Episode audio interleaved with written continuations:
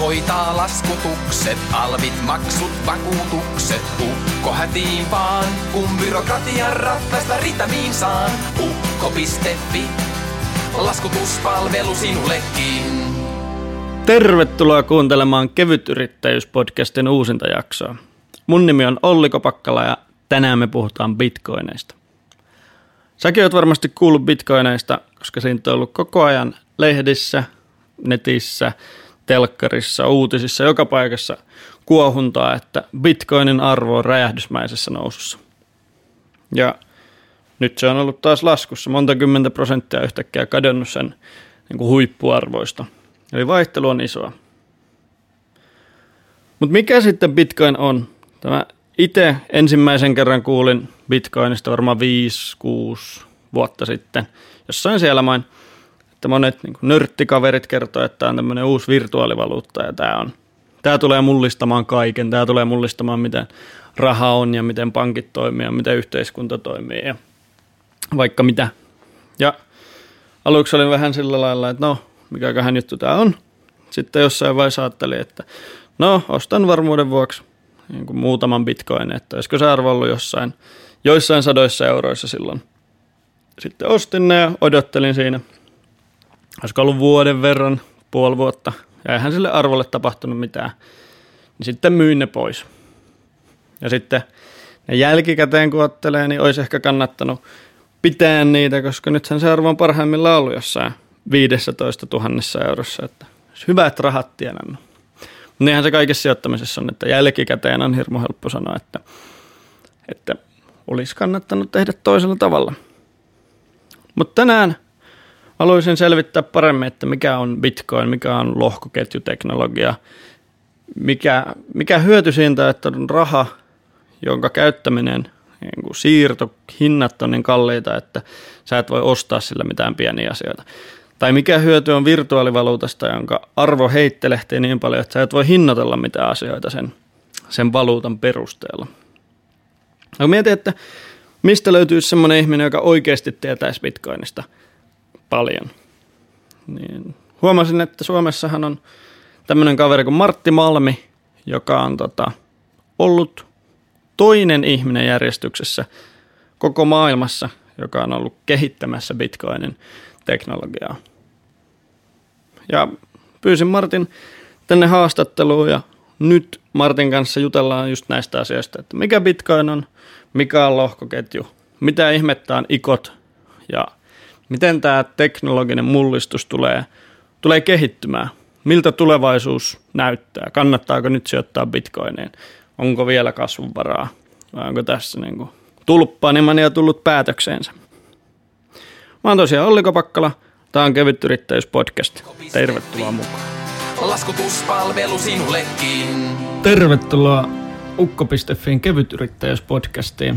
Meillä on tänään vieraana mies, joka tietää bitcoinista hyvin paljon, koska on ollut melkein ensimmäistä joukossa kehittämässä koko bitcoin kryptovaluuttaa. Eli tervetuloa Martti Malmi. Kiitos. Haluatko kertoa vähän, mikä on bitcoin? Jos on ihminen, joka ei ole ikinä kuullut, kuullut bitcoinista, niin mikä se on? No bitcoin on tämmöinen rahayksikkö ja maksujärjestelmä, joka on olemassa vain digitaalisessa muodossa. Ja toisin kuin joissakin aikaisemmissa tämmöisissä viritelmissä, niin Bitcoinissa ei ole yhtään tällaista keskitettyä ylläpitotahoa, eli hajautettu verkko ylläpitää sitä. Eli käytännössä se on rahaa, jota ei luo pankit. Joo, sitä on verrattu tällaiseen digitaaliseen kultaan. Ja sä oot, miten sä oot itsellä päätynyt Bitcoinin mukaan? Nythän se on, on siistiä ja coolia ja kaikki on vähän innoissaan ja kertoo vinkkejä, mitä kannattaa ostaa. Ja silloin kun nyt oli pari kuukautta sitten, kun se nousi oikein isosti, niin kävi vaikka kahvilassa tai syömässä, niin molemmilla puolilla niin vierekkäisissä pöydissä aina joku puhu bitcoinista, että se oli aika, aika huumassa. Sä oot ilmeisesti ihan UG-bitcoin-ihmisiä ja, Joo. ja OG.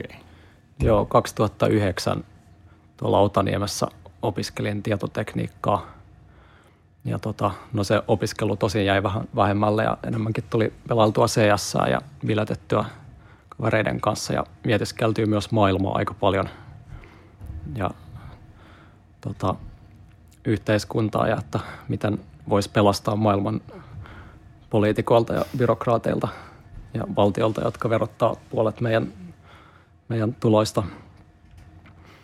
Niin tota, tämmöinen teknologian kautta vaikuttaminen sitten kiinnosti.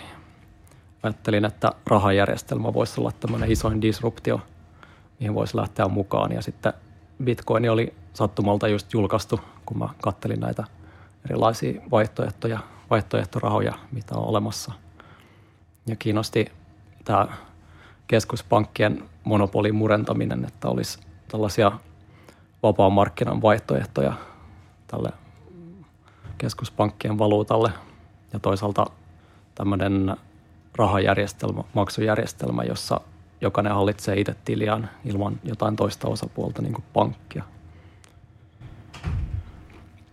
Joo, tosiaan niin otin sitten tähän kehittäjään yhteyttä ja hän pyysi jeesailemaan erinäisissä asioissa. Aluksi tällaisia vähemmän teknisiä juttuja, niin kuin FAQn kirjoittaminen ja dokumentaatio, foorumien pystyttäminen ja tämmöinen, ja myöhemmin kanssa osallistuen koodaushommiin jonkin verran. Ja sä olit siis ensimmäistä joukossa vai ensimmäinen sen, niin kuin, tota, mikä sitä alkuperäisen kehittäminen nimi oli? Satoshi, Satoshi. Nakamoto. Joo. Ja hänen jälkeensä sitten. Joo, joo mä aikoinaan ne, mä olin niin kuin ensimmäinen kehittäjä Satoshin jälkeen. Tämä, mä ne aikoinaan siirsin versiohallintajärjestelmään nämä koodit, jotka oli Bitcoin-saitilla julkaistu ja se, tästä löytyy animaatiokin itse asiassa. Siellä kun ekat koodarit, tai siis koko tästä versiohistoriasta, kun koodarit muuttaa niitä tiedostoja siellä. Ne. Eli siis Otaniemeläisessä opiskelijakämpässä mietit, että pitäisi murtaa pankkimaailman monopolivalta ja sitten otit yhteyttä Bitcoinin kehittäjää ja sitten yhtäkkiä meillä on niin jättimäisen suosion saanut virtuaalivaluutta. Joo, satuin olemaan hyvässä paikassa oikeaan aikaan. Kuulostaa aika mielenkiintoiselta just sillä, että, että et ole varmaan ensimmäinen ihminen, joka miettii niin kuin tällaisia asioita, mutta se, että pääsee oikeasti toteuttamaan niitä, niin siihen harva pystyy. Millaista se oli? Mistä sä löysit niin kuin ihmisiä, jotka on kiinnostunut samoista asioista? Miten sä törmäsit, törmäsit niin kuin Bitcoiniin silloin, kun se ei ollut vielä valtavirtaa? No ihan vaan niin kuin Wikipediasta lueskelemalla kaikista vaihtoehtorahoista. Silloin tietty Bitcoinia ei silloin mainittu, mutta Bitcoin taisi löytyy, kun mä googlasin peer-to-peer currency hakusanalla ja Bitcoin oli siellä varmaan ekojen joukossa. Silloin muuten kun haki Bitcoinia Googlesta, niin tuli joku alle kymmenen osumaa. Joo. Oli hauskaa. Kuulostaa mainiolta. Oliko silloin muita, tai tiesitkö, että tästä tulee iso juttu? Oliko muita kilpailevia projekteja tai jotain muita niin kuin kiinnostuksen kohteita? No eipä oikeastaan. Mä niitä aikaisempia hommeleita kattelin. Siellä oli kaiken maailman e-gold ja tällaisia, jossa joku hämärä taho ylläpitää jotain kultaholvia jossain ja lupaa, lupaa niistä rahoista antaa vastineeksi vaadittaessa kultaa, mutta tai sitten jotain vastaavia Liberty Dollaria, Liberty Reserve ja tällaisia, jotka myöhemmin hävisi asiakasvarojen kanssa tai sitten valtio, valtio tota, kävi sulkemassa ne ja tekijät joutui oikeuteen. E-Goldhan, siis nyt tulee flashbackkejä siitä, miten itse joskus kauan aikaa sitten, varmaan joskus, olisiko itse ollut 13 tai jotain sen ikäisenä, niin teki ensimmäisen jotain get paid to read tyylisiä juttuja. Eli sai rahaa, että luki sähköpostiin tulevia mainoksia, klikkaili mainoksia ja sai rahaa. Mun mielestä siellä oli aina maksutapana joku e-gold. Joo, voi hyvinkin olla. Kai ne oli ihan suosittu puljo jossain vaiheessa. Joo. Hyvin jännää, mutta siellä pystyy just lähettämään rahoja, rahoja ees taas. Ja sitten siihenkin kuuluu se, että, että annat jollekin firmalle rahaa, niin sitten saat paljon enemmän rahaa, koska ne sijoittaa ne jotenkin fiksusti ja sitten ne toimii aina kuukauden ja sitten ne katos. Aika poikkeuksetta. Joo. Vaikutti hyvin pontsihärveleiltä. Jep, näin se menee. Ja sitten jos puhutaan bitcoinista ja pontseista, niin sitten monille suomalaisilla on OneCoin esimerkiksi tuttu, mm. joka on niin kuin hyödyntänyt bitcoinin bitcoinin niin kuin kasvua. Ja nyt sekin on tainnut kadota pikkuhiljaa. Joo, sitähän se oli puhtaasti. Niillä oli joku Excelinsä, missä jotain OneCoin omistuksia kirjattiin, mutta ei sillä ollut mitään tekemistä kryptovaluuttojen kanssa oikeasti. Joo. Bulgarialainen yksi oikeustieteen tohtori vaikuttaakin, että on kadonnut rahojen kanssa jonnekin. Joo, näissä on ollut myös jotain pidätyksiä ja ratsioita viime aikoina. He nyt on ihan kartalla, mikä se tämänhetkinen tilanne on. Joo. Pikkuhiljaa sulkeutumassa. Ja ilmeisesti myös Bitcoin-maailmassa on just mitä Bitconnecteja vastaavia. Et, et nyt kun hype on kovaa, niin sinne tuntuu, että on ilmestynyt kauheasti myös, myös tota, hämäräperäisempiä toimijoita. Joo, varsinkin tuolla ICO-maailmassa nyt on Initial Coin Offering, eli tämä, että firmat tekee näitä tokeneita, näitä pelimerkkejä, joilla sitten saa jotain firman palvelua esimerkiksi vastineeksi. Tai näillä on erilaisia näitä arvolupauksia, mitä näillä, mitä näillä tokeneilla sitten saa. Ää, kai jotkut tarjoaa osinkoja tuotosta vastineeksi ja kaikenlaisia kuvioita on. Tämä nämä ikot on ollut tosi suosittuja ja kerännyt ää, jopa suurempia rahoituksia kuin perinteiset venture capital rahoitukset. Eli miten se ICO käytännössä toimii? Eli mä ostan jonkun tokenin, jonkun pelimerkin, mm. ja mulle luvataan, että mä saan sillä pelimerkillä joskus jotain. Joo, ja usein nämä on ollut aika pitkälti pelkkiä lupauksia sellaisia, että joskus parin vuoden päästä meillä on tällainen tuote, niiden kanssa kanssa tietty olla aika varovainen. Tai tietysti se riittää, että löydät jonkun suuremman hölmön, jolla sä pystyt edelleen myymään sen, sen tota, pelimerkin. Niin, eli niitä pelimerkkejä tokeneet pystyy myydä myös eteenpäin. Joo, siitä se arvo vähän niin kuin tulee. Näitä on helppo tehdä näitä pelimerkkejä vaikka jossain Ethereum-verkossa tai muussa blockchainissa, lohkoketjussa, ja sitten niillä syntyy jälkimarkkinat. Joo. Ja näillä vältetään näitä perinteisiä regulaatioesteitä. Tosin nyt on viranomaiset myös ottanut kantaa näihin, muun muassa Yhdysvalloissa, ja varoitelleet Joo, mulle joku startup-ihminen tuli kertomaan, että he ovat nyt tekemässä ikoaan. Joku puoli vuotta vuosi sitten ja kysyin, että mikä se on. Ja mulle selitettiin, että tämä on tapa kerätä rahaa yritykselle ilman, että niin kuin tarvitsee maksaa veroja tai että tarvitsee antaa oikeita omistusta firmasta. Ja kuulosti hyvin epämääräiseltä tai niin kuin, kuulosti siltä, että siinä yritetään selkeästi vaan ohittaa regulaatioita ja ohittaa verottajaa, ohittaa niin kuin arvopaperisäädöksiä siinä. Mm. Joo, vähän sellaista siellä on varmaan aistittavissa. Että sinänsä ICO voi olla, niin kuin, kyllä tämä voi olla ihan järkevä teknologia, jolla olisi tulevaisuudessa potentiaalia. Mä uskon, että tulevaisuudessa sijoittajat alkaa vaatia sitten vähän järkevämpiä arvolupauksia. Nyt siellä on vaan ollut kauhean paljon helppoa rahaa tarjolla ja sijoittajat ei ole kovin tarkkoja ollut, mihin rahansa heittää. Ja kun se on, on bitcoinin arvon nousun myötä niin paljon sitä pääomaa siellä, siitä on ihmiset tullut osingoille ikojen kautta. Mutta sinänsä, jos on uskottava tiimi ja mielellään olemassa oleva tuote, joka mahdollisesti jo tuottaa jotain tulovirtaa, jota jaetaan tokenin omistajalle, niin miksei. Tai sitten jos olisi joku laillisesti sitova token vaikka, joka velvoittaa antaa osan tuloksesta tai jotain vastaavaa. Ja, ja kokonaisuudessaan toi on, niin jos miettii, että kuinka suuret rahamassat siir, siirtyy, siirtyy tota, niille periaatteessa startuppien tai jonkun teknologian kehittäjille, että he pystyy, periaatteessa heillä on niin kuin mahdollisuus toteuttaa niitä ideoita aika rajattomasti. Niin luulisi, että tässä vaiheessa, kun on satoja miljoonia levinnyt toivottavasti osaaviin käsiin, niin olettaisiin, että sieltä pakosti jotain hyviä juttuja nousee myös. Joo, näin voisi toivoa kyllä. Satojen kohteiden oikein muutama sellainen maailmaa mullistava, mullistava juttu tulisi. Niin, sehän tässä olisi lupauksena, että ikot voisi demokratisoida sitä rahankeräystä tavalla, että ne olisi vain ne piilaakso startupit tai ne, joilla on aluksi jo riittävästi pätäkkää, vaan että missä tahansa päin maailmaa, jossa on hyviä tuotteita ja tiimejä, niin ne voisi saada rahoitusta. Mutta sittenhän se menee taas markkinoinniksi, että jos sulla on, jos on 10 000 ikoa olemassa, niin niistähän vaan ne, jotka on esillä, kerää sitä rahaa. Vaikka no sulla olisi hyvä idea, niin jos sä et osaa markkinoida, niin sittenhän sä et saa sitä rahaa. No joo, se on totta. Tietty jotkut ideat ehkä saattaa kantaa sillä teknisellä toteutuksellaan melko pitkälle jo, tai jos on saatu kerättyä jo merkittävä käyttäjämäärä. Sitten tietysti ikoissa on sekin kätevä juttu, että sitten kun ihmiset ostaa niitä toukkeneita, niin niillä on insentiivi myös hehkuttaa sitä projektia. Ne. Niin ja tostakin on ollut jonkun verran juttuja just, että tämmöiset isot, isot seuraajamassat omistavia Twitter-käyttäjiä vaikka, niin hehkuttaa niitä tokeneita ja sitten saa niiden arvon nousemaan hirmu korkeaksi ja sitten myy ne hirveällä voitolla. Jep, näin se menee. Muakin on yritetty välillä kosiskella johonkin tällaisiin projekteihin mukaan, mutta on kyllä skipannut ne. Ne.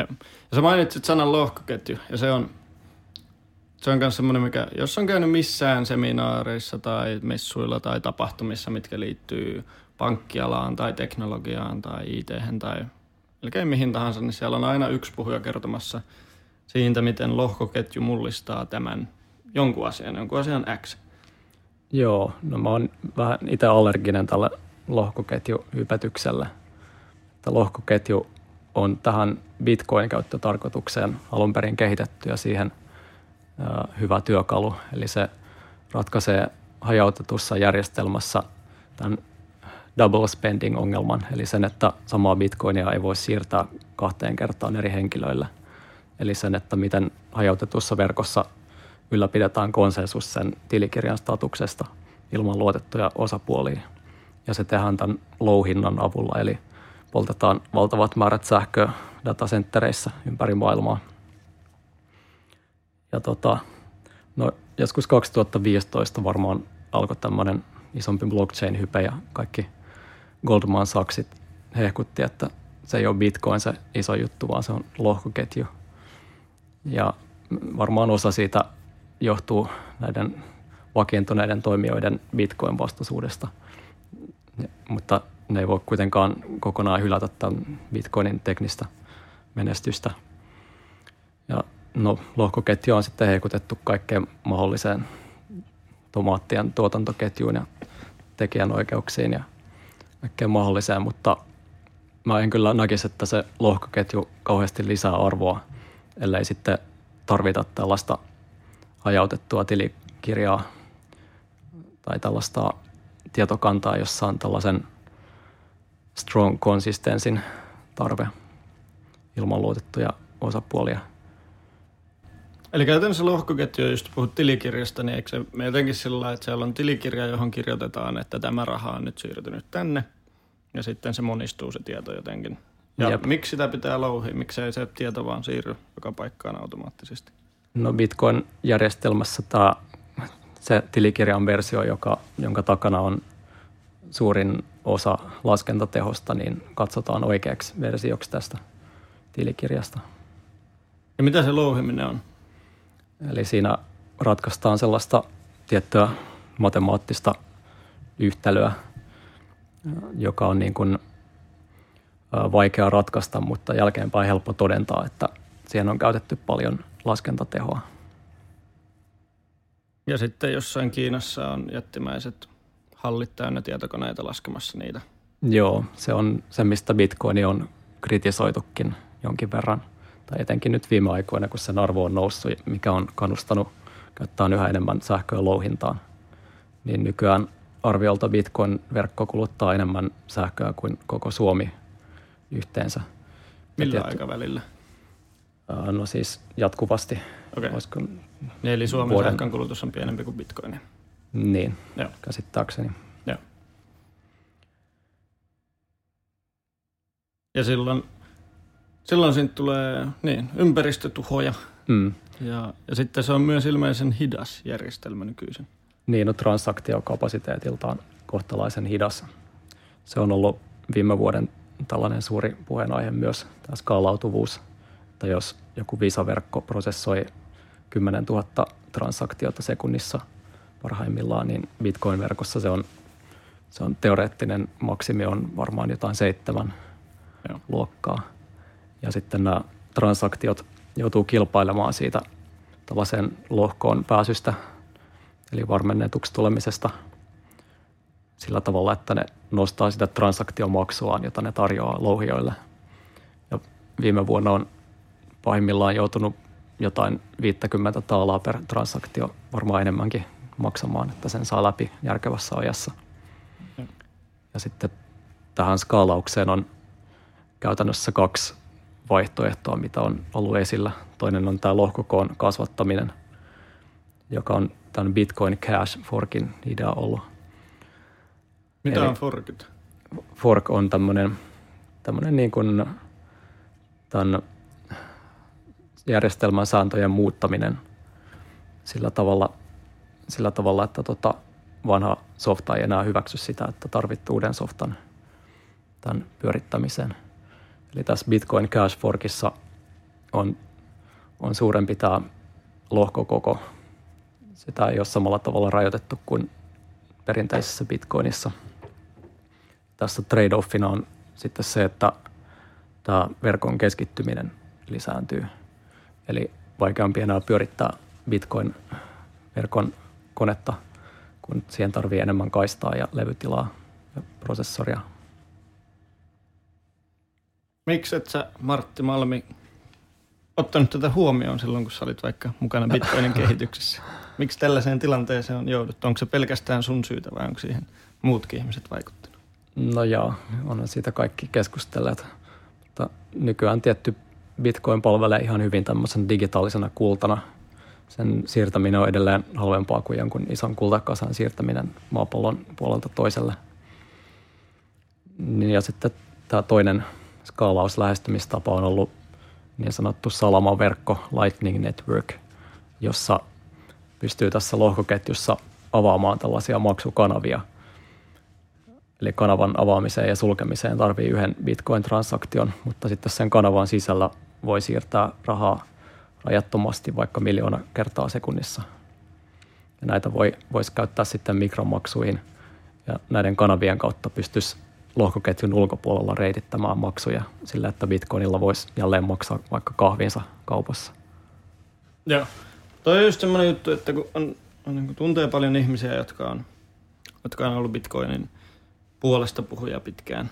semmoisia, että,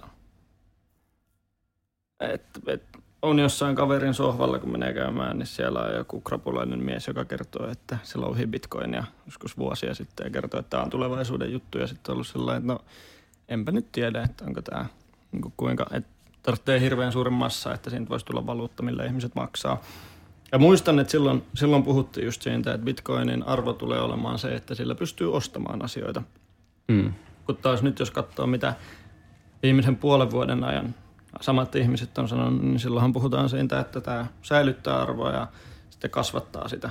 Mm. Eli että tämä on niin kuin sijoitus, eikä niinkään tapa ostaa ja maksaa asioita. Minkä takia se on muuttunut näin? Ja onko se, onko se ollut alusta lähtien tarkoituksena, että siitä tulee arvon säilytyskanava? Koska niin kuin ainakin se, mitä itse ymmärsin, ne oli toisenlainen Niin, no, arvon säilyttäjä ja kasvattaja on tietysti ollut yksi sen pointti, se, että raha ei kärsi inflaatiosta samalla tavalla kuin eurot tai dollarit, joiden arvo vaan laskee. Mutta tietty sitä alun perin markkinoitiin sillä, että se on yhtä helppoa lähettää kuin sähköposti. Ja aikoinaanhan se ei maksanut mitään käytännössä Bitcoin-transaktion teko, että ilman transaktiomaksua meni maksut läpi. Mutta tietty nyt nykyään sillä tavalla ei enää voi markkinoida, mihin toivottavasti toi salamaverkko toisi muutoksen. Mä uskon enemmän siihen ratkaisuun kuin tähän lohkokoon kasvattamiseen. Uskotko sä, että Bitcoin tulee niin yleistymään jatkossa, että se on kymmenen vuoden päästä vielä olemassa oleva teknologia ja järjestelmä? Niin, no se nyt jää nähtäväksi, että onko se juuri Bitcoin se tulevaisuuden kryptovaluutta, mutta kyllä mä näkisin, että kryptovaluutat on se tulevaisuuden juttu, eikä niinkään tällaiset valtioiden monopolirahat, joiden arvo vaan menee alaspäin. Näkisin, että tulevaisuudessa ihmiset käyttää tällaisia lompakkosoftia, missä voi pitää varallisuuden ihan missä varallisuuslajissa haluaa. Ja sitten nämä softat automaattisesti muuntaa sen siihen yksikköön, mitä se vastaanottaja haluaa. Ja mahdollisesti hinnoittelussa voidaan vielä käyttää jotain muuta yksikköä, jonka arvo pysyy suhteellisen vakaana, joka voisi olla vaikka joku pörssiindeksi sidonnainen yksikkö. Ja tämä johtaisi sellaiseen tilanteeseen, että tosiaan kukaan ei halua niitä euroja ja muita, vaan nämä parhaiten arvoaan kasvattavat valuutat yleistyy. Ja se voi tosiaan olla joku muukin kuin Bitcoin, jos tulee teknisesti edistyksellisempiä verkkoja, joissa vaikka halvemmalla saavutetaan parempi luotettavuus ja transaktiokapasiteetti. Tai sitten voi olla, että jos tällaisia uudistuksia tulee, niin ne integroidaan Bitcoiniin suoraan, koska silloin on olemassa oleva verkosto ja brändi. Okei, tuon lompakkoiden ymmärrän ja sen, että siellä vaihtuu raha eri valuutoiksi tai virtuaalivaluutoiksi tai miksi tahansa, millä voidaan ostaa. Mutta miten siis just se hinnoittelupuoli on, että bitcoiniin on tyhmä hinnoitella mitään, koska sen arvo heittelehtii niin paljon. Hmm. Mutta miten sitten tuommoinen just pörssiindeksiin sidottu, miten se toimisi, mikä, mikä logiikka siinä olisi taustalla? Minkä niin. takia se olisi parempi järjestelmä niin? No joku tämmöinen, jonka, jos saataisiin vaikka jollain pörssiindeksillä vaikka hyödykekori tai mitä nyt vaikka keskuspankitkin käyttää tämän hintavakauden tavoittelussa, niin jotain samanlaisia tällaisia standardoituja yksiköitä, jota, jonka kuka tahansa voisi tarkistaa jostain luotettavista pörsseistä, että mikä tämän yksikön arvo vaikka bitcoiniin suhteessa on tällä hetkellä. Niin, että se arvon mittafunktio, mikä, mitä niin kuin keskuspankkiraha tavoittelee yleensä – niin se saataisiin toisella tavalla toteutettua. Kuulostaa aika mielenkiintoiselta. Joo, no Kuka on... tuommoisen voi tehdä? No, tämä on itse asiassa mulla itsellänikin uudehko ajatus. Mä luulisin, että tällaisia indeksisidonnaisia arvonmittayksiköitä on joku muukin kehitellyt jo, mutta tota, en tunne tarkemmin. Voisi ottaa selvää. Eli saa jo tehdä tällaisen siis. Joo. En kertoisi, jos olisin jo tehnyt. Joo. Mutta jos palataan ajasta taaksepäin, koska tämä on se juttu, mitä aina, jos olet antanut haastattelua, niin pitää hehkuttaa sitä, että kuinka paljon sulla oli bitcoineja ja kuinka arvokkaita ne olisi nyt. Ja mielestäni se on ihan mielenkiintoinen ajatus. Että kuinka suuri osa bitcoineista sulla vaikka oli alkuvaiheessa prosentuaalisesti? No Siis olisiko mulla ollut jossain vaiheessa yksi tai kaksi prosenttia kaikista bitcoineista, mitä oli olemassa joskus 2009-2010. Silloin niitä tuli jollain läppärillä louhittua ja prosessorilla pysty niitä louhimaan. Ei tarvinnut kustomoitua rautaa vielä silloin. Piti aina, kun CS käynnisti, niin laittaa pois sen Generate Coins täppä sieltä valikosta. Ja sitten sulla oli siis ilmeisesti kymmeniä tuhansia, tuhansia bitcoineja Joo. hallussa. Joo, että olisi niillä viime vuonna päässyt dollarin miljardööriksi jo. Kyllä, että sitä välillä tulee harmiteltua. Ei sinänsä huonosti mennyt nytkään. Joo. Ja sitten toisaalta, jos ajattelee, että on miljardi omaisuus, niin olisihan se myös samalla lailla, kun bitcoinin arvo tippui niin jonkun 30 prosenttia huipusta, niin siinähän olisi mennyt monta mm. miljardia tappiolla. Niin, ja että olisiko sen sitten mukaan osannut ajoittaa ne ostot ja myynnit sen paremmin, vaikka olisi pidempään holdannut. Joo. Missä vaiheessa sä myyt sun bitcoinit? No mä myin uh, 2010 varmaan aika iso osa tuli myytyä, kun mä pyöritin omaa bitcoin-vaihtopalvelua. Sitä kautta taisin jäädä niin kuin miinukselle bitcoineissa mitattuna kymmeniä tuhansia. Että se ei ollut semmoinen kovin bisnesorientoitunut palvelu, vaan se oli enemmänkin semmoinen, että ihmiset saisi niitä bitcoineja käsiinsä ja vähän niin kuin tällaista kokeilullista ideologistakin toimintaa. Ja sitten tota 2011 tuli tämä isoin, ensimmäinen isompi bitcoinin arvon nousu. Sen yhteydessä tuli sitten myyty vähän yli puolet jäljellä olevista bitcoineista ja ostin asuntoni Tapiolasta niillä rahoilla ja sitten, sitten siinä joutui, joutui tota huonolla vaihtokurssilla myymään aika ison osan lopuistakin vielä, kun tota, jonkin aikaa elelin niillä bitcoin-rahoilla, niin siinä joulou-elämää reissailin Japanissa ja muuta. Se on aika siis mielenkiintoinen asia ylipäänsä, että okei okay, tietenkin just se, että missä vaiheessa on hyvä myydä jotain. Että kyllä mä itsekin muistan, että silloin kun sen arvo oli joitain satoja euroja, niin oli sillä että kyllä mä nyt niin moni on hehkuttanut, että ostan sitä ja sitten odottelin jonkun puoli vuotta ja mitä ei tapahtunut ja sitten lahjoittanut jonkun bitcoinin jonnekin ja myynyt jotain. Mutta olisihan sekin niin kuin, melkein 50 000 euroa, varmaan 40 000 euroa parissa vuodessa tuottaa.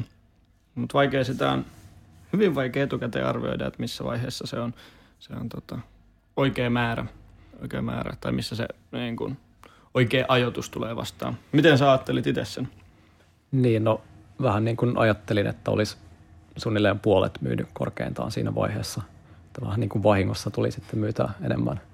Ja se on mun mielestä ihan hyvä ohjekin, että ei ehkä kansi, tai kun Bitcoinilla se teoreettinen potentiaali on edelleenkin aika iso, mihin se arvo voisi kasvaa, niin ei niitä kaikkea kyllä kannata myydä. Että joku sääntö oli, ohje oli tämmöinen, että osta kerralla se positio, jonka haluat ja aina kun arvo kymmenkertaistuu, niin myy puolet.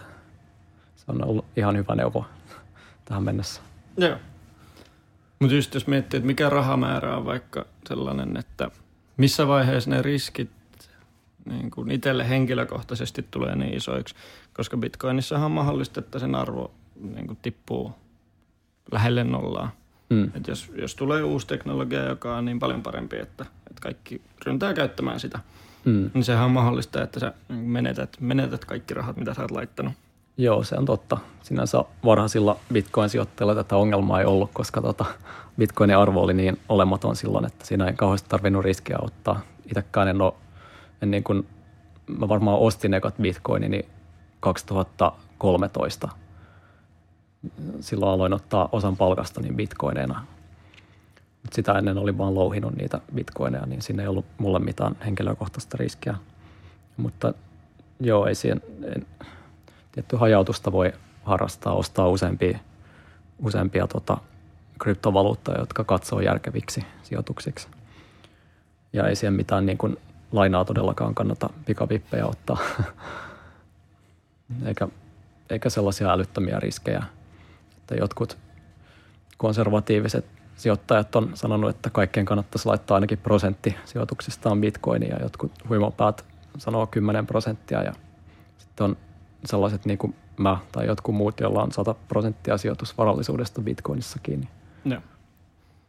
Mutta on se nyt mennyt vähän levottomaksi, että just lukee jotain Facebookin kryptovaluuttaryhmiä, niin siellä on ihmisiä, jotka oikeasti ottaa lainaa, ottaa Joo, pikavippejä tai käyttää niin kuin kaikki rahat sillä että en korjaa autoa, kun sijoitan nyt bitcoineihin ja otan sitten viikon päästä, kun sen arvo on paljon korkeampi.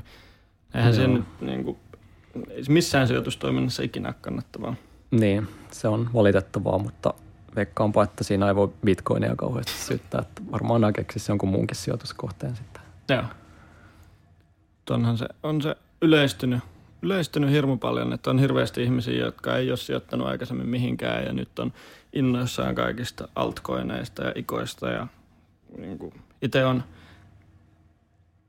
jo, nyt kun tuli ne ETF, mitä pystyy ostamaan, että pystyy ostamaan tai ei, öö, Ethereumia ja Bitcoinia tai niihin, niiden indeksiä seuraavia mm. niin kun osuuksia pystyy ostamaan vaikka Nordnetin kautta. Joo. Niin niitä jotain sellaisia ostanut, mutta just sillä ajatuksella, että katsotaan vaikka neljän viiden vuoden päästä, että missä silloin ollaan. Mm. Mutta tuommoinen lyhytaikainen kaupankäynti on tosi helppoa, jos asian arvo nousee tai kasvaa, mutta yleensä mm. se on aika mahdotonta silloin, kun se lähtee laskemaan. Joo, näin on on tuolla tehty suuria voittojakin sitten kryptovaluuttamaailmassa ihan oikeastikin. Ja se on, se on ollut tosiaan helppoa, kun trendi on ollut nouseva. Niin kaiken maailman sijoitusguruja löytyy. Joo. Jossain oli juttuja just, mitäköhän luki, jostain bitcoin-ihmisten risteilystä jossain Bahamalla ja mm. Lamborghini-juttuja. Onko Suomessa ihmisiä, jotka on laittanut elämän risaseksi, kun ne on tehnyt miljoonia bitcoinilla? No joo, Enpä tiedä siis, no kyllä näitä miljonäärejä on varmasti Suomessakin kohtalaisesti ja hyvän omaisuuden tehneitä sitäkin enemmän. Uh, no ei, ei mulla nyt Suomesta tule mitään, mitään sellaisia Dan Bilzerian storeja suoraan mieleen, mutta, mutta varmaan on pistetty jonkin verran myös rahaa palamaan. Mun mielestä aika mielenkiintoisia ilmiöitä niin kuin siinä mielessä, että, että esimerkiksi silloin kun nettipokeri oli hirmu helppoa, just joskus kymmenen vuotta sitten. Että siellä, jos osas vähänkään matikkaa, niin pystyi tekemään jonkun elantonsa sen takia, että siellä oli hirveä massa ihmisiä, jotka lähti sinne, jotka ei osannut ollenkaan pelata, jotka pelasivat niin kuin uhkapeliä, niin kuin uhkapeliä pelataan, että hmm. otti riskejä paljon. Ja silloinhan tosi moni nuori mies teki paljon rahaa sillä. Ja Bitcoinissa kuitenkin on pitkälti aika samanlainen kohderyhmä. Joo, vähän on kyllä itselläkin tullut tämä sama ilmiö mieleen, että aikoinaan oli pokerin maailmassakin helppoa rahaa. Niitä olin vähän liian nuori silloin hypätäkseni mukaan. Samanlaisia tarinoita välillä kuuluu. Joo. Ja sitten just vaikka nettimarkkinointipiireissä, nyt ei ollut massajuttu, mutta sielläkin oli taas, että niin kun nuoret miehet löytää netistä jonkun tavan tehdä rahaa ja sitten se yleistyy tietyissä piireissä ja, niin kun toimii aikansa ja sitten jotkut, jotkut rupeaa niin kun laajentamaan tai keksimään, keksimään muita juttuja siinä ympärillä. Että se on, on mun mielestä hyvä asia, että nuoret fiksut ihmiset saa paljon rahaa, koska sieltä yleensä aina just joku prosentti lähtee sitten tekemään jotain uutta ja luomaan uutta. Joo, ja mun käsittääkseni pokerimaailma on myös vähän kiinnostunut bitcoinista tässä nyt, varsinkin kun se helppo raha on sieltä vähän kaikonnut. Joo.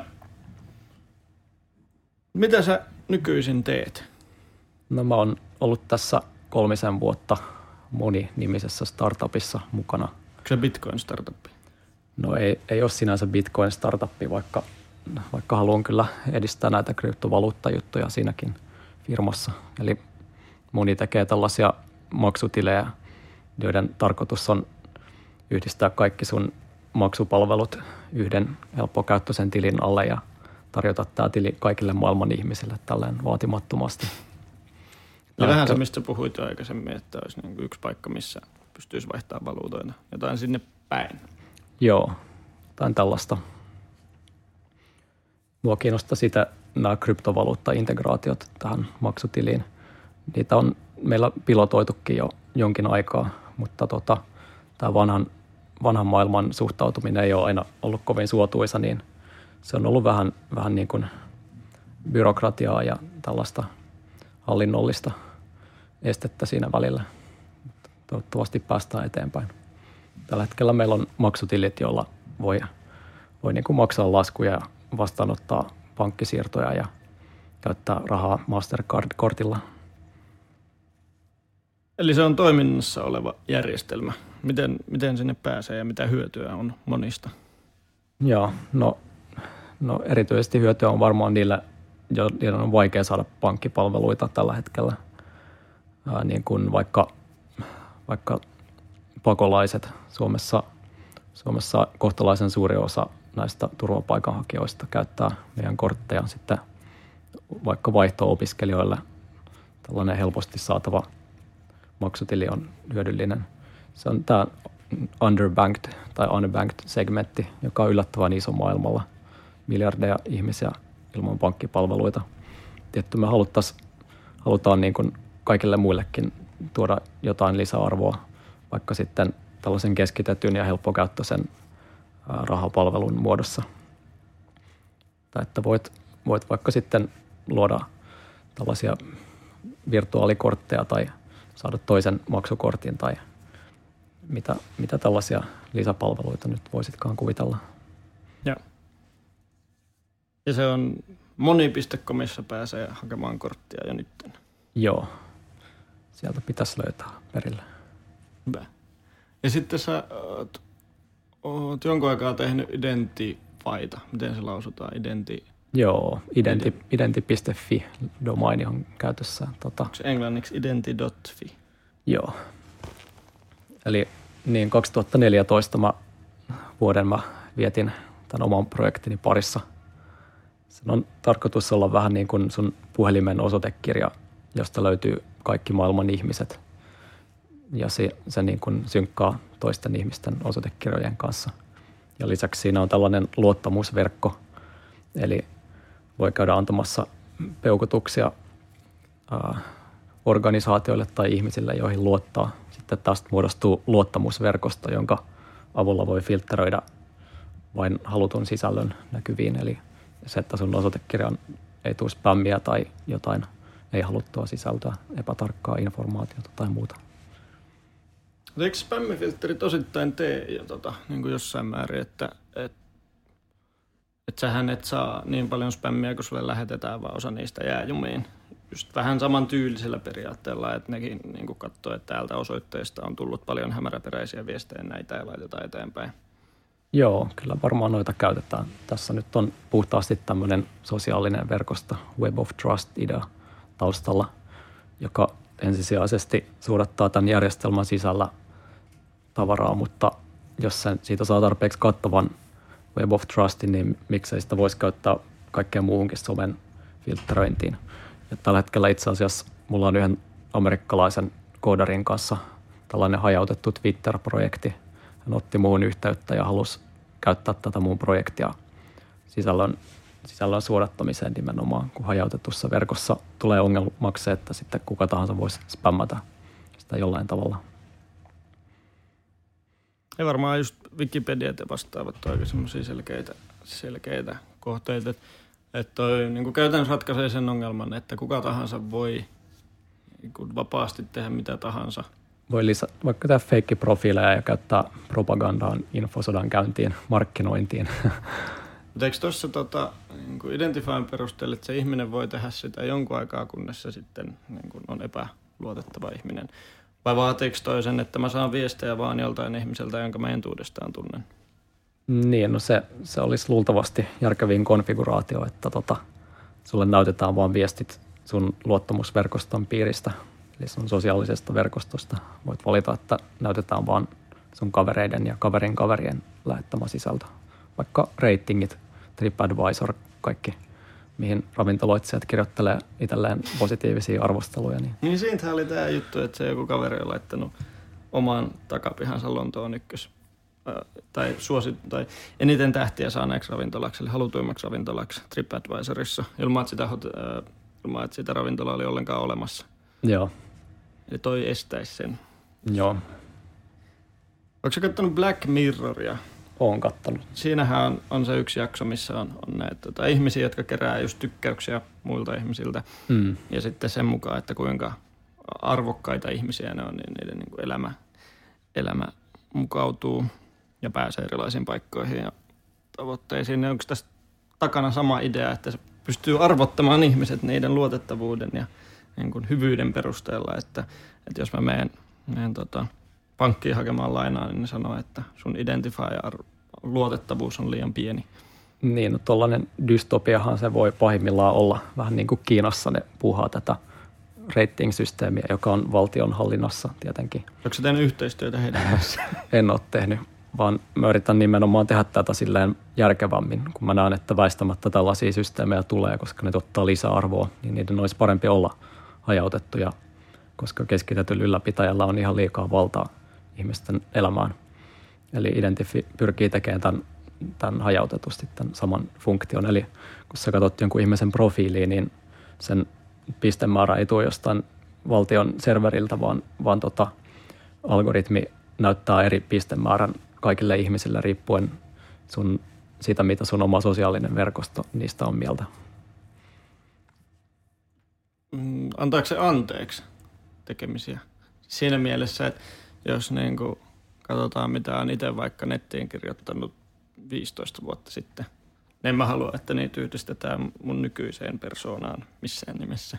Mm, niin no, kyllähän kaikki sen ymmärtää, että virheitä tapahtuu, mutta – ne voi hyvittää ja pyytää anteeksi.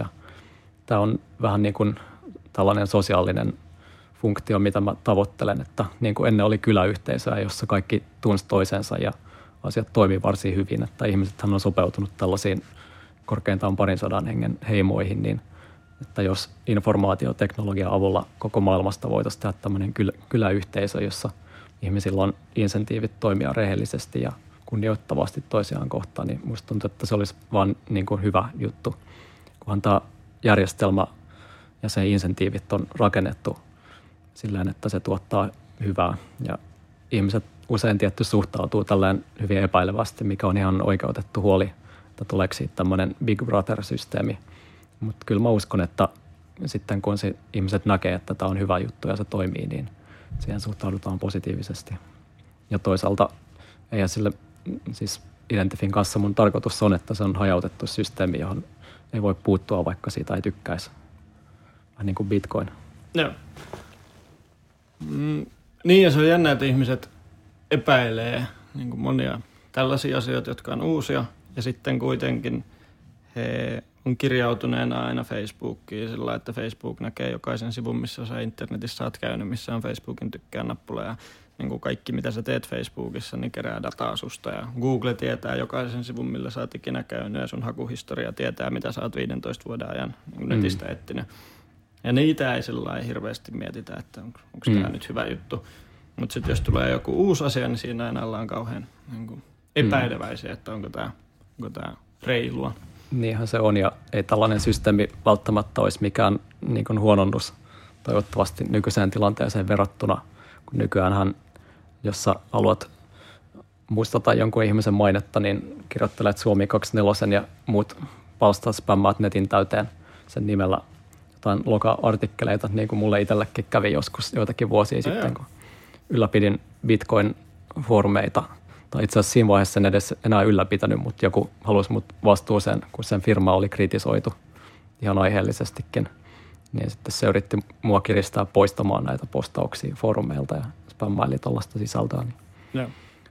niin, niin tällaisetkin keissit tämä toivottavasti estäisi. Joo, mulla on itse asiassa käynyt vähän samalla lailla, että on, niin kuin, on on tullut jotain kirjoituksia, missä on vaikka jonnekin foorumille, missä kerrotaan mun kotiosoite ja nimitiedot. Ja se on vähän ikävää. Kyllä onneksi noissa on usein on, on niin kuin ylläpitäjät jossain Suomi 24 jotka sitten reagoi jonkun mm. ajan päästä tällaisiin asioihin, mutta onhan se niin kuin, sosiaalinen media on tuonut aika jänniä puolia ihmisistä esiin. Myös mm. sen, että ihmiset, vaikka anonyymisti tehdään vaikka mitä, niin kyllä aika monet kirjoittaa aika moisia juttuja myös omalla nimellään. Mm, totta. Katsoo näitä Iltalehden kommenttiosioita sun muita. Joo. Mitä mieltä, jos sä niin kun puhuit kyläyhteisöistä, niin ylipäänsä siitä kehityksestä, että kaikkihan menee nyt niin kun enemmän ja enemmän teknologian niin kun ympärille, että ihmisten kanssa käyminen koko ajan enemmän muuttuu siihen, että, että tehdään kännykällä tai netillä jotain – ja sitten kun on paljon tutkimuksia just siitä, että se kyläyhteisö on ollut tosi hyvä rakenne sen takia, että silloin ollaan, että sulla on niin kuin paljon ihmiskontakteja, paljon läheisiä ihmisiä ja luottamusta ja elämä on helppoa. Miltä sä näet, että tuommoinen kehitys, niin kuin, tuleeko se jatkumaan yhä pidemmälle, että me ollaan vaan netissä? Joo, no varmaan osittain sosiaalinen media on onnistunut just sen takia, että se niin kuin emuloi näitä vanhoja hyviä rakenteita. Uh, kyllä mä näkisin, että niin kuin teknologia parhaimmillaan voi vähän niin kuin palauttaa ihmisiä juurille sillä hyvällä tavalla. Mutta tietty se, se nyt olisi suota, suotavaa, että ei tämä perinteinenkään kanssakäyminen häviäisi. Ja sitten keskustelee sun kanssa, niin käy aika selkeästi ilmi, että on paljon tuommoisia vanhoja rakenteita, joista sä et tykkää – Mm. Niin kuin, että ajattelet, että haluat muuttaa maailmaa jokseenkin. Miksi, sitä, miksi kuvaisit itseäksi liberaaliksi tai minkälaiseksi?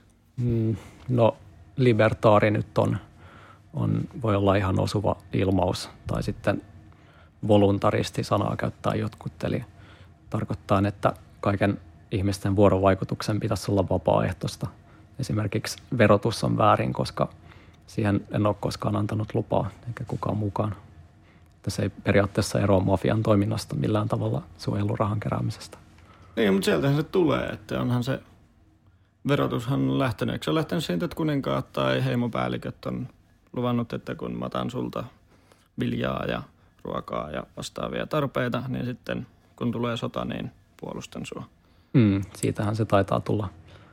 Että olisi se positiivista, jos, jos niin kuin valtioiden alueellinen monopoli saataisiin poistettua, että voisit vaihtaa valtiota ilman, että sun tarvii muuttaa mihinkään. Niin saataisiin parempaa palvelua toivottavasti. No. Millaisen maailman, tai mitä sä haluat, millaisen tulevaisuuden sä näet? Millaisessa maailmassa haluaisit elää ja mitä sä teet tota, päästäksesi sellaiseen maailmaan? No, mitä sä haluat olla isona? Ha, hyvä kysymys. No kyllä, mä, kyllä nämä yhteiskunnalliset asiat kiinnostaa. Edelleen tämä vaihtoehtojen tuominen etenkin näille valtion monopolisoimille aloille. Kaikki terveydenhuollot ja koulutukset ja, ja rahajärjestelmä, kaikki mahdolliset. Tietty osittain näillä aloilla on tapahtunutkin jo muutosta. Että netti on tuonut aika ennennäkemättömät mahdollisuudet vaikka kouluttautumiseen ilman, että tarvii mennä kouluun. Tällaiset muutokset kiinnostaa. Sitten varmaan, no elämä on rajallinen, mutta kaikki nämä ää, Marsin vallotukset ja transhumanismit ja kaikki mahdolliset kiinnostaa sinänsä. Elon Muskin jutut. Joo. Siinäkin jännä mies, joka on vaan hulluja ideoita ja sitten se on ruvennut toteuttamaan niitä. Jep. Teknologia tarjoaa aika ennennäkemättömät mahdollisuudet muuttaa maailmaa nykyään, mikä on hieno juttu. Ketä sä katsot ylöspäin, kuka on sun idoli tai esikuva? No Elon Musk on kyllä silleen teknisesti ottaen aika semmoinen idoli. Sitten varmaan mm, taloudelliselta ja yhteiskunnalliselta sektorilta, niin Nassim Taleb, treidaaja ja filosofi. Musta joutsen mies. Jep. Nick Sabo, jota on, joka on hyvin mahdollisesti Satoshi Nakamoto. Se on kova jätkä, kansi lukea sen blogia. Jordan Peterson on kanssa, tota, se on tuore somejulkis. Mä oon sitä noin vuoden ehkä seuraillut ja Joo. se on kyllä esimerkillinen kaveri myös. Joo. Jos käydään läpi muutamia noista, että just Nassim Talebhan, tota, tai siis mua kiinnostaa se, että miten, jos hän on treidaaja, joka treidaa, siis shorttaa käytännössä, eli lyö vetoa, että osakkeet laskee, eikö se ole sen niin kuin juttu? Se uskoo, että tulee isoja, niin kuin, isoja mullistuksia ja lyö vetoa niiden puolesta. Niin, no mä en tiedä, mitä tekeekö se nykyään muuta kuin kirjoittaa kirjoja, mutta käsittääkseni optio treidaa ja se teki uraansa Joo. ylläkseen. Mutta käytännössä kuitenkin semmoista, missä jos mä sijoitan rahaa, niin sehän on kiva käydä katsomassa, että se on nousee aika tasaisesti, että Mm. indeksin mukaan aika pitkälti. Että se on, se on niin kuin joka päivä on kohtuu hyvä päivä. Että ei, Mm. ei tule mitään, niin kuin, mitään pahaa ei tapahdu. Mutta tuommoisessa, missä lyödään niin kuin isoja betsejä jotain tiettyä tapahtumaa kohden, Mm. että musta joutsen on niin kuin asia, joka on niin iso, että se tulee muokkaamaan kaikkea, mitä tapahtuu, eikä Mm. sitä oikein voi ennakolta kukaan nähdä. Niin, Niin Eikö se, mä en ymmärrä, miten joku ihminen voi tehdä sellaista, että se joka päivä epäonnistuu työssään Niin, käytännössä. Joo, siitä se kirjoissaan puhuukin, että se on henkisesti vähän rankkaa, kun useimmat päivät on miinuksella. Mutta sitten yhtenä päivänä tulee isot voitot, jos on pelannut hyvin. Se on psykologisesti raskaampaa se, se, että on paljon pieniä häviöitä ja yksi iso voitto kuin toisinpäin. Tuo on sama, mitä on miettinyt, just tuntee paljon pokerin pelaajia, itsekin joskus pelaa sitä, että miten karu ammatti se on, että sä pelaat kuukaudesta toiseen, pelaat vaikka todella hyviä täydellisesti ja 11 kuukautta menee hyvin. Ja sitten niin kun, jos vertaa töihin, niin sitten 12 kuukauteen sun pomo tulee ja sanoo, että mä otan nyt sun kolmen kuukauden palkan. Että sä et tässä kuussa saa palkkaa, että viimeisen kolmen kuukauden aikana tulleet palkat mä otan takas. Että sä oot tehnyt sun työn tosi hyvin, mutta nyt kävi näin. Mm. Onhan sama, että onko se, kuinka onnelliseksi ihminen tulee sellaisesta, jos sen koko, niin kuin, jos sen työ on sellaista kärsimystä päivästä toiseen. Mm, niinpä.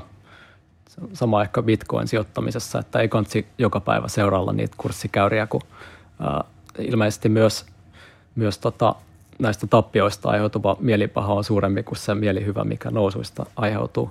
Niin parempi sinänsä katsoa vaan vaikka kerran kuukaudessa tai kerran vuodessa Bitcoin-käyriä, kun silloin ne on aina plussalla. Ja sitten oli Jordan Peterson, se oli se kaveri, se tämä tohtorismies vai professori, joka oli, oli, oliko se BBC vai NBC, jonkun tämmöisen, oliko se brittikanavan? BBC taisi olla Joo. joku Channel 4 mikäli. Joo. Ja haastattelussa ei ollut nyt paljon, paljon mediassa. Minkä takia se on sun mielestä hieno mies? Joo, no hmm. sehän on tullut tunnetuksi tästä tota, social justice warrior ideologian vastaisuudesta ja siitä alun perin, että se kieltäytyi, kieltäytyi tästä kieltäytyi noudattamasta lakia, joka velvoittaa kutsumaan näitä transihmisiä ja muita jollain näillä pronomineilla, jotka ne itse valitsee, kaikki Sir ja Sir ja She ja mitä näitä nyt on. Siitä se tuli tunnetuksi, mutta tota, sillä on paljon kiinnostavia luentosarjoja, mitkä hän on ladannut nettiin. Yksi hitti oli Biblical Series, jossa se käsittelee raamatun kertomuksien psykologisia merkityksiä. Sinänsä vähän ehkä yllättävää itsellänikin, että itse on pitänyt itteni melko olla ateistina, mutta silti tuossa oli näin aika paljon järkeä tuossa ja tavallaan se herätti jotain sellaista mystiikkaa ja sellaista mielikuvitusta henkiin tällä sarjallaan myös. Ja ymmärrystä myös uskovaisia ihmisiä kohtaan. Samoin tämä Taleban, vissiin ortodoksi kristitty, niin sinänsä viisi vuotta sitten en olisi uskonut, että kaksi mun idoleista on uskovaisia. Kuulostaa, kuulostaa maineelta. Aina kannattaa lukea. lukea. Mitä enemmän lukee ja opiskelee ja katsoo videoita, niin sitä, sitä laajemmin ja se, että pystyy ymmärtämään. Ja ymmärtää muita ihmisiä, mikä on hirmu tärkeää kanssa. Että miksi muut ajattelee mm. tällä tavalla. Niin kun kokonaisuudessaan tämä Peterson ehkä vastaa kysymykseen, että miten pitäisi elää, mikä on aika laaja, laaja aihe. Miten se sitten vastaa? Mikä on se vastaus? No kaauksen ja järjestyksen välissä. Sitä hienoa trapetsia taitellen. Ja. Paljonko bitcoinin arvo on kuukauden päästä? Jaa, no, toivottavasti, toivottavasti enemmän kuin tänään, mutta en lupaa mitään. En vaan kertoa, että itselläni on suurin osa sijoituksista Bitcoinissa. Ei itse asiassa ihan 100 prosenttia, että jonkin verran on hajauttanut muun muassa Stellaria, Ripplea, Ethereumia, Iotaa ostin joskus läpällä, mutta en, en nyt mitään ostosuosituksia ala jakelemaan. Joo. Se on eettisesti kestävää, vaan kertoo omat sijoituksensa, eikä antaa vinkkejä.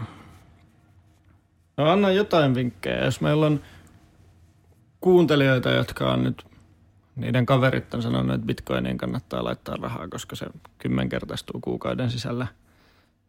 Ja millaisia vinkkejä sanat ihmiselle, joka on kiinnostunut kryptovaluutoista, mutta ei vielä tiedä kauhean paljon? Mistä kannattaisi aloittaa, ettei, ettei, niin kuin, ettei mene mönkään, ettei se kiinnostus lopahda ekaan viikon aikana? Kun...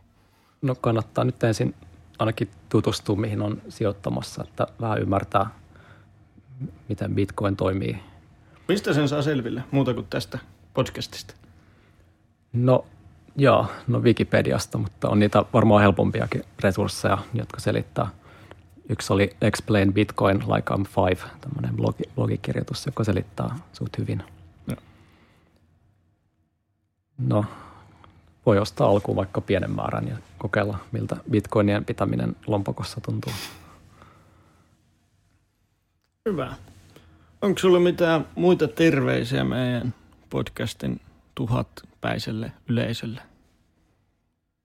No, eipä kummempia. Ostakaa niitä bitcoineja vaikka sitten. Joo. Miten sun saa yhteyden, jos on kovasti asiaa tai haluaa laittaa kommentteja tai haluaa kuulla Identifysta tai muista asioista? Niin No, jos on jotain julkisluontoista asiaa, niin Twitterissä voi huudella tai sitten voi laittaa mailia. Mikä sun Twitter-nikki on? Martti Malmi. Joo, tai sitten martti.malmi.iki.fi voi laittaa aina sähköpostia. Toivottavasti ei mene spammifiltteriin. Iki.fi on vaikea lähettää, siellä on vahvat filterit. Joo. Tota, kiitos oikein paljon. Mä uskon, että tästä oli hirmu paljon hyötyä, hyötyä ihmisille, jotka miettii, että mitä, mitä bitcoinit on ja kryptovaluutat. Kiitos Joo. paljon Martti. Kiitos. Milloin tulee ukko.fiihin bitcoin palkata?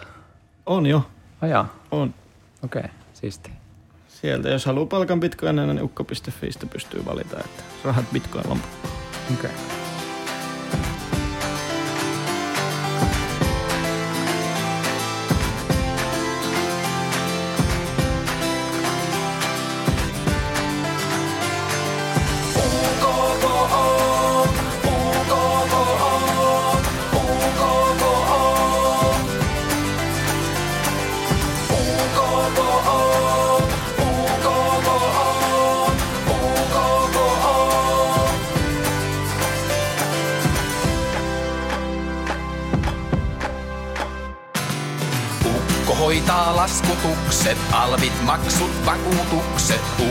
Ukko hätiin vaan, kun byrokratian ratkaista ritamiin saan. Ukko.fi, laskutuspalvelu sinullekin.